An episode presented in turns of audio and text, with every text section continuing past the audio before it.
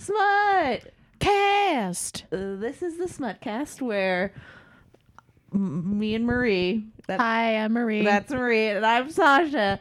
Again, I don't know what happened to me introducing us, but it has just gone downhill. Every time is an adventure, and I enjoy that. So this is where a podcast where we talk about dirty books. This week, we're finishing up our two-part series on dirty cowboys. Cowboy up, Sasha. Mm-hmm. Is that what yours is called? No, mine's Big Bad Cowboy. That would be a great name for it, though. So we're switched up the format a little bit for this series. So I read a book. Marie read a book. We're going to tell each other about the books.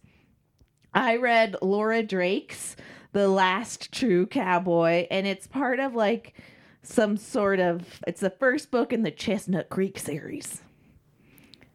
And then Marie read...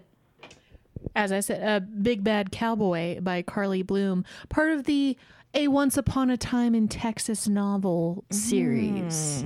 I see. Because I realized, so like I was talking to our friend Mary, and I think, yeah, like that's something I'm noticing with a lot of romance novels. It's kind of like authors, well, like it's not exactly a spin-off or a sequel. Well, I guess, yeah, they're more like spin-offs. It's like a town. They're universe building. Uh-huh. And, like, I don't know how I feel about that because, okay, so spoiler alert for a future bonus episode. I've been reading the I Married a Blank series, like Lizard Man, Naga, whatever.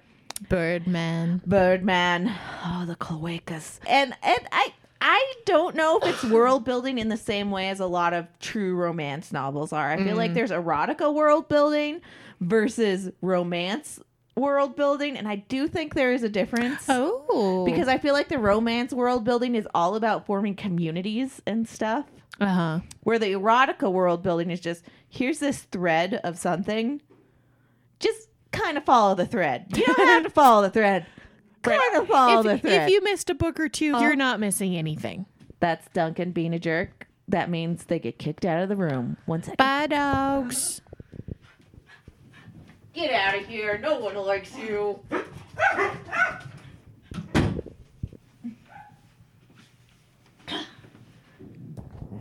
Yeah, so, and as way as, like, world building goes, I understand the romance novel world building, I guess. And I'm okay with it, I suppose. I don't know. Have you watched that series on Netflix? It was, what is it called? Now I don't remember what it is. It takes place up in, like, the mountains. I'm the worst. I don't remember what it's called. I watched the first season or so, and then I was, like, bored. That was based off of a series of romance novels. Actually, I think it's based off of Robin Carr's novels. I don't remember what it's called. Somebody's probably yelling about what it was called. But anyway, let's jump right in. I guess I'll go first. Let's do yours because yours was way less exciting than mine, it sounds like. Mine was romance with a capital R. It was just not a lot of, like, there's no sex, which sucks. Like, I mean, I'm in it for the smut. So reading a book that is pure romance is just sad for me. So disappointing. So we last left off our protagonists, whose name I think is Carly. Now I think it is. I think you're right. Yeah. And so Carly dropped off her friend Nevada at an ER because Nevada got bit in the butt by a snake. So that happened. Good for her. She goes back to her hometown of Unforgiven, New Mexico, which, like, on the cover... So dramatic. On the cover of this book, it's just, like, a nice lush green pasture vibe. And, like... Yeah. From what I know of New Mexico, that is not New Mexico, just for the record. It's dust. You know what they farm in New Mexico, Marie? Dust. Yeah. And heat. And maybe some cactuses. Cacti, yeah. Yeah. But she goes scorpions. Back. She goes back. She's trying to hide that she's pregnant because she's pregnant with not her high school boyfriend's kid. So the whole town is going to judge her if they find out. Austin, her high school sweetheart, finally decides, like, you know what? I'm giving up bull riding. I'm done. Like, I lost Carly because of this. I'm just over it. I'm going to go back home. So he goes back home to Unforgiven to hang out with his dad and his family. And it turns out his brother's going through marital problems as well. So his brother's staying at the house, too. They both go to the old homestead on the ranch and decide to fix it up together and be like bachelors who are sad about their lives together. Because, you know, that's always the best. When you're sad, find your saddest friend and just be sad together. Yeah, just wallow in a pool of sadness. Downward spiral. Uh-huh. Double tap. While all this is going on, Carly's just running the diner that she owns from with her parents. Her grandparents. She finally tells her grandparents she's pregnant. They're a little disappointed that it's not Austin's, but they're just kind of excited because, you know, kids are fun. They usually, it's like when you get a puppy to make an older dog more energetic, but a baby with grandparents. Yeah. It checks, right? Yeah. Yeah. I think that's how it works. I believe that is how it works. So that all happens, whatever. Carly passes out at work one day, and that's how everybody finds out she's pregnant because, like, the EMT's like, well, we're going to give you fluids. And she's like, oh, I'm pregnant. Brum, brum, brum, brum. And then Austin finds the cook at the diner, calls Austin, and is like, oh my God, Carly passed out. Come quick. And he's like speeding off, even though they're not dating anymore, but they still care for each other and they still talk. They kind of mended the fences and they're trying to be friends. Okay. And he goes and he rushes into the diner and he's all like, where's Carly? I got to go see Carly. And then he was like, wait a second. That's what I need. But what does Carly need me to do right now? And so he thinks about it and he's like, okay, I'm being the waitress today. So he, big old tough cowboy, puts on a little apron and gets a little pitcher of coffee and serves everybody at the diner for the day. Okay. And he like does all that. And then he goes to talk to Carly and Carly's like, how's the diner? He's like, it's fine. I took care of everything. I got you. And she's just like, oh my God. But then she's also like, I can't because it's you and it's not me and you anymore. It's me and the baby, who she calls Bean. And then we find out that Bean is going to be a girl. And then so Austin's like, well, that's cool, but I'm sending your grandparents home and I'm going to stay here and watch you all night. So he stays and watches her all night. And it's kind of like, aww. And then he decides, like, how can I get back in her good graces? And he's like, you know what? I'm going to paint her room for the baby.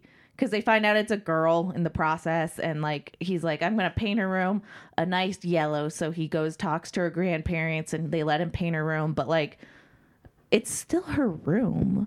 Like, she's going to have to share it with the baby. Yeah. Like, I'm just saying. This seems like... I thought he was just going to go build a nursery in his old homestead house and be like, look, this is where the baby can be. You know? Uh-huh. But it's like, if you're... busy or whatever, I can babysit sometimes. But also I get like giving her space and not like just assuming that she'd want the baby to go with like him, you know. Yeah, but then isn't this also assuming he was like, yeah, you're gonna wanna have your room painted yellow for the baby.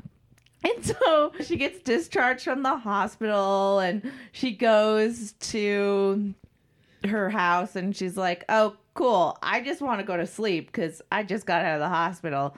I'm gonna go sleep in this freshly painted room, which for a pregnant lady sounds like a horrible idea. Yeah, probably not great. I mean, like, I feel like when we painted my room, I don't know about any of your rooms that you've painted recently, I feel like the fumes are not so bad. No, but still probably not great.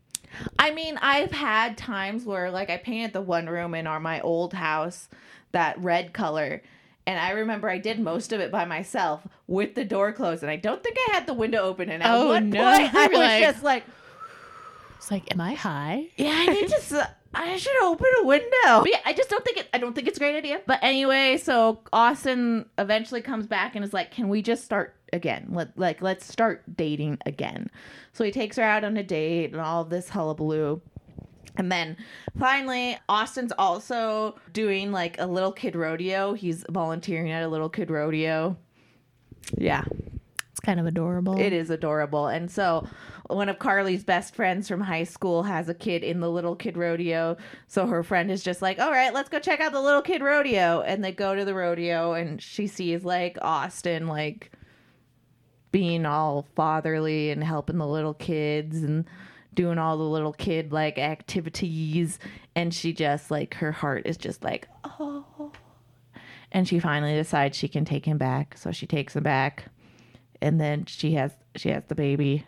And then the epilogue is they get married and move into the homestead house together.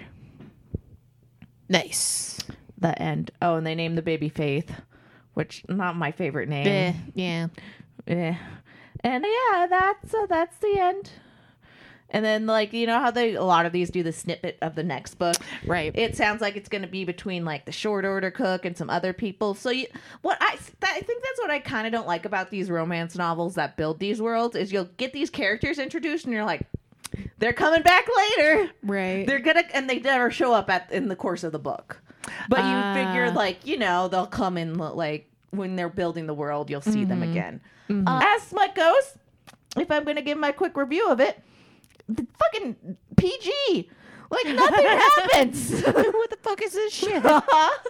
There's just some tingles in the nethers and suddenly there's a baby, which I believe is how that happens. Yep. Dude, yeah, it's a Hallmark Channel movie. It's just those cutaway scenes that'd be fine. Goodreads, I hate giving any book lower than like a 2 in actuality, because I know it takes like a lot of effort and a lot of work to write a book. So I feel bad ever making anything lower. And that's when you guys were probably thinking, oh man, she's going to give it like a 1. No, it's like a 2.5, 3. Like, it wasn't badly written or anything like that. The characters were developed, I suppose. It wasn't for me, mainly because there wasn't enough penises. Or vaginas. Or boobs. Or boobs. Or butts. Stuff going into butts. Stuff coming out of butts. Things around butts. None of that. Balls. None of that. Taints. Barely any kissing. It's just like, cool. This is a capital R romance, and I should just come to terms with it, I suppose. I'm glad you seem to be coming to terms with that. Mine. Mm. Be jealous. Way smuttier. And you get it from like a couple different angles because there's sexting. Is there a rim job? There is sadly no rim job. Rim job. Not even a rim job. I feel like that episode's coming out after this one, so people don't know what we're giggling about. But but they will. Uh-huh. Oh, they will. So let's dive in. Okay. So I believe we left off. I think I read up to like page 175 thereabouts. So I think shit's happening. Like Maggie's like feeling things for Travis, but she also has this like whole texting thing going on with the wolf from the party, and obviously Maggie doesn't know that this is also Travis. So Travis and Maggie like never switched contact information at any point. No. Okay, so like at some point, like if we're kind of like jumping ahead a little bit, I think Travis realizes, or I think he like he does not feel good about the fact that like he knows like this is not a good situation. It could be like potentially exploitative, whatever. So at some point he does get a new phone, and like, you know, when it comes up, like, oh, yeah, I got a new phone. Let me give everyone my number. So he has 2 phones now. I feel like that's almost more exploitative. Right. Like, but I think how you saw that situation. I think he was telling himself, like, okay, I'm not gonna text her anymore. But I believe. Okay. So, like, Travis is kind of like doubling down. Like, I can't lose this landscaping job. I'm going to kind of like be Anna's lawn boy. And like Maggie doesn't feel good about it. But okay, so cut to she's joined the community book club and they're reading some smut. So it's a book within a book. Yeah. It's Smutception. And the book they're reading is called Bound and Determined. So I think I think I told you, and I can't remember if we talked about it in the last episode. I get like we say things and they're just immediately poof gone out of my brain, except for the thing about rim jobs. That stuck. As it should. Thank God. Thank God it's that. I don't know about you. But yeah, so she like, and this is kind of almost like a reverse 50 Shades where it's a lady billionaire CEO, but she's being like dominated by her underling. So, oh yeah, you were telling me about that. Yeah. Which I can't remember again if it was actually recorded or us just talking about it at work of all places. But so she's like, you know, getting all horny, and so she decides to text the wolf because she wants to hook up. Kind of like yes and no, booty but call? I think at booty the same call. Time, no, they end up like, you know, sexting.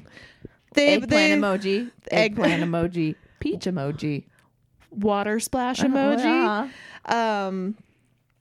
But yeah, so it's like Maggie's getting into that. They sexted. Think at some point they hang out again, mm-hmm. and like Travis is kind of like joking about it with her. So like Henry's over also. He's like the kid. Yeah, he passed out on the couch, and he like finds the book. He's like, Maggie, what's this? Mm-hmm. And they're just kind of like being flirty, and he's like reading the book out loud.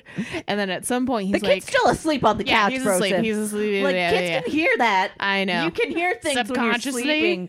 Yeah. He had some special dreams that night. Yeah, that little kid did. He found out what a spreader bar was. Uh-huh. But yeah, at some point, Travis is just like, Maggie, what's a spreader bar? But yeah, it's like they're getting all hot and heavy. And then, of course, the kid comes in like mm-hmm. he threw up on himself or something. They always do in these books. I worry about children's welfare in these romance novels. Right? But I think, you know, it's like things are kind of starting to go off with them, and it's like just getting more complicated mm-hmm. for Travis, where he's just like, I can't do the whole wolf thing anymore. And I think also at some point she texts the wolf, and she's kind of like, she breaks it off. Oh, okay. Because she's like, hey, like I kind of have the thing going mm-hmm. with this guy, and I really like him. And so why couldn't it just end there? Right. Oh, but you'll see. You'll see. Okay. So Travis. He's becoming more of a cowboy. He's selling his beef. He's peddling his meat. Oh, yeah, he is. In Austin. Oh, so he goes to a farmer's market. Uh-huh. And like, because like some guy like suggested, like, hey, you have all this cattle. You should probably kind of thin the herd a little bit. Yeah. You could take over my booth at the farmer's market. And Travis is like, holy shit, that's an amazing idea. I have meat. People want to eat meat. Uh-huh. Shit. And when, you know, and like, oh yeah, in places like Austin, you know, it's like people really like the idea of knowing where their meat came from, like that kind of thing. Yeah. So he's in Austin, has a great day. I think Maggie had come for a little bit. I mean, Austin is a beautiful city.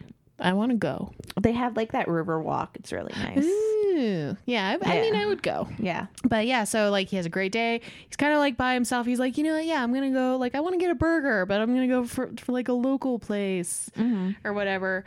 And like, oh, whose truck should I see? But JD's. Maggie's friend who like she had the hots for, and he like he kind of rebuffed her. Yeah. And but like he was like all awkward with like turning her down, mm-hmm. so that's when she was like, you know what, fuck it, whatever, I'm gonna go hook up with this rando at this party. But who should he see JD with but a hot Latino man? Good for JD. And they kiss. Good for JD and the hot Latino man. Yeah. No, can we get a spinoff of that book, please? Uh-huh. I know, right? Oh, I would take that. Because so I was like, whoop, whoop, my mm-hmm. prediction was right. Mm-hmm. And it turns out JD's boyfriend, whose name I have forgotten because I also didn't take notes, he is a lawyer. So, ooh. Like, I think in all this time, like, Travis has realized, like, I want to adopt Henry. Yeah. Well, and he kind of has to, like. Right. Oh, no, the dad gets out. The dad got out of prison early. And he's kind of, because he's kind of, like, sociopathic that way. Like, he can kind of manipulate people. So it's like. He got out. He was trying to see Henry a couple times. Mm-hmm. And he's like, hey, Travis, like, so when are we going to sell the ranch? And it's like Travis has had this realization, like, I don't think I want to sell the ranch. I think I actually kind of want to make a go. But then I assume he'd have to buy that guy out, right? Yeah. Yeah. Because, yeah, it's like their dad kind of rigged it in such a way that, like, they both have to sell it, or like mm-hmm. they can't sell like half the land. It has to be the whole ranch or nothing. Yeah. And then, so yeah, it's like the brother's kind of like dangling Henry mm-hmm. in front of him too. He was like, well, I'm going to get Henry back and blah, blah, blah. The dangling Henry. The dangling of Henry. Don't make it weird. We're talking about a child. But anyway, JD's boyfriend also happens to be like a lawyer. So just like, yeah, I'll help you out. And like, you know, and it's like, there's this like awkward tension at first when Travis and JD like see each other. Cause I think Travis is like, I'm just going to pretend I didn't see this. Like he hasn't told anyone for a reason. Well, and I mean, in JD's defense, he lives in a small town in Texas. Yeah. It can't be, it can't be easy. Like, ugh. But anyway, so it's like all these people are kind of like rallying around Travis. So it's like he's kind of realizing, oh, I can get help from people. Yeah, I don't have to be a lone wolf, if you will. I just got it! A connection! So yeah, things are just going really well. They have Maggie over for Thanksgiving. Aww. And so, you know, and like Maggie and Travis like fooling around. Nice. They go up to Travis's room. They do the deed, and like he's like having to hold himself back, like where he's like try like because like the wolf was all dominant and he's like, no, that's the wolf, that's not me, but it's like it ends up being what Maggie likes. So he kind of like, you know, but he gets dominant eventually then. Yeah. She's just not like, oh, that was not great, that was lackluster. No. So it ends up being great. They have a great time, fall asleep. Maggie, for whatever reason, I can't remember why. Oh, I think she was like trying to get dressed or something, but she finds the other phone. And so she figures out, oh no. And then I think she also like starts looking around like in his closet, like, fuck, that's the suit that the wolf was wearing. I was like, you know, or having these little like twinges like before that of like, it's kind of almost like the wolf. And then it's just like his eyes, oh my god, how could I not see it before? His eyes, his dick curves just the way the wolf's dick did. It feels like the same length and curves. Because they also allude to him, you know, they always do. It's never a micro penis, it's never an average penis, it's always above average. It's never, yeah, that feels about like 4.5-5 inches. You know what, this penis feels appropriate. Not really being stretched out in an uncomfortable way. I'm not having to do any special breathing exercises. I mean, it's like, and his penis was a penis. just a penis. Just, you know, that's all.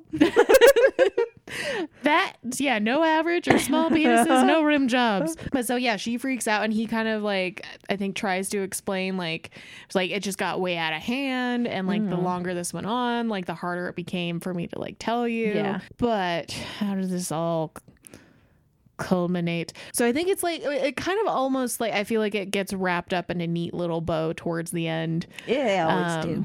Where, oh no, there was like some drama, like I think the farm was gonna be, or the ranch was gonna be auctioned off, and like he like didn't realize it. It was like, I think Maggie was supposed to come over, and it was more for like, you know, it was like, please, you know, for Henry, because like he needs this, this is his first Christmas since his mom died, we want to go all out. And so like I think Maggie had shown up, and he like, Travis was gone, he's like, I have to go to the courthouse. Because he needs to do, like, you know, like, I want to stop this auction, or see if I can talk people out of it. But like, turns out he missed it. One person bid. It was Maggie. No, it was not Maggie. It was, I think, this chick Claire, her dad. I think his name is Jerome. He's kind of like very much like a fatherly type to Travis, though. So it's like, I kind of had a feeling the whole time, like at first Travis is all betrayed. Yeah. It's like, oh, all this like advice bullshit he was giving me, he was just playing me all along. No, it's like, they're like, so he, it was like a whole scheme of like, yeah, like basically I kind of assumed the debt on the place, but like you can pay me, like pay me off.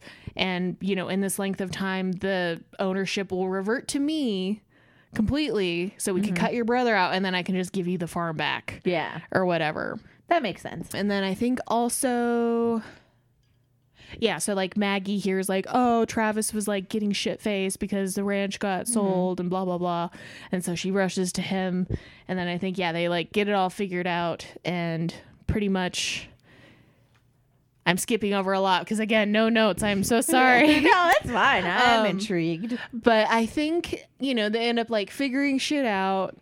Mm-hmm. Obviously, she forgives him. He's going to be able to have custody of Henry. That's good. And so the epilogue is, you know, like a year or so later. They're married. There's a field trip at the farm because it's like Travis got onto like, oh my God, I could like raise turkeys and goats and like all this shit. You know? Raise things on farms. What? Along with beef. And, you know, it's like his business is really taken off because it's all about this like ethical. Yeah. Organic, ethical farming. Yeah. And they turned her place into an Airbnb and they're married. She's pregnant. Yada, yada. Happy ending snore. But yeah, overall, I would say mine was probably way more smutty. Yeah, you had sexting and I had smutception. You had a spreader. A spreader bar, yes. I had cattle. Now I know a lot about the rodeo. So there's that. That's cool. I actually looked up what mutton busting was. Sounds dirty. Nah, it's just tying up a sheep. Then I looked up it was like some weird pole thing where they like basically ski slalom, but with a horse. I looked up what that was. So dumb. Mine is more of, I still like to venture that my cowboy, Austin, was more of a cowboy than your cowboy. But he became a cowboy. He rides a horse and he owns cows now. What makes one a cowboy? A boy of cows. But he didn't even know the cows could be beef.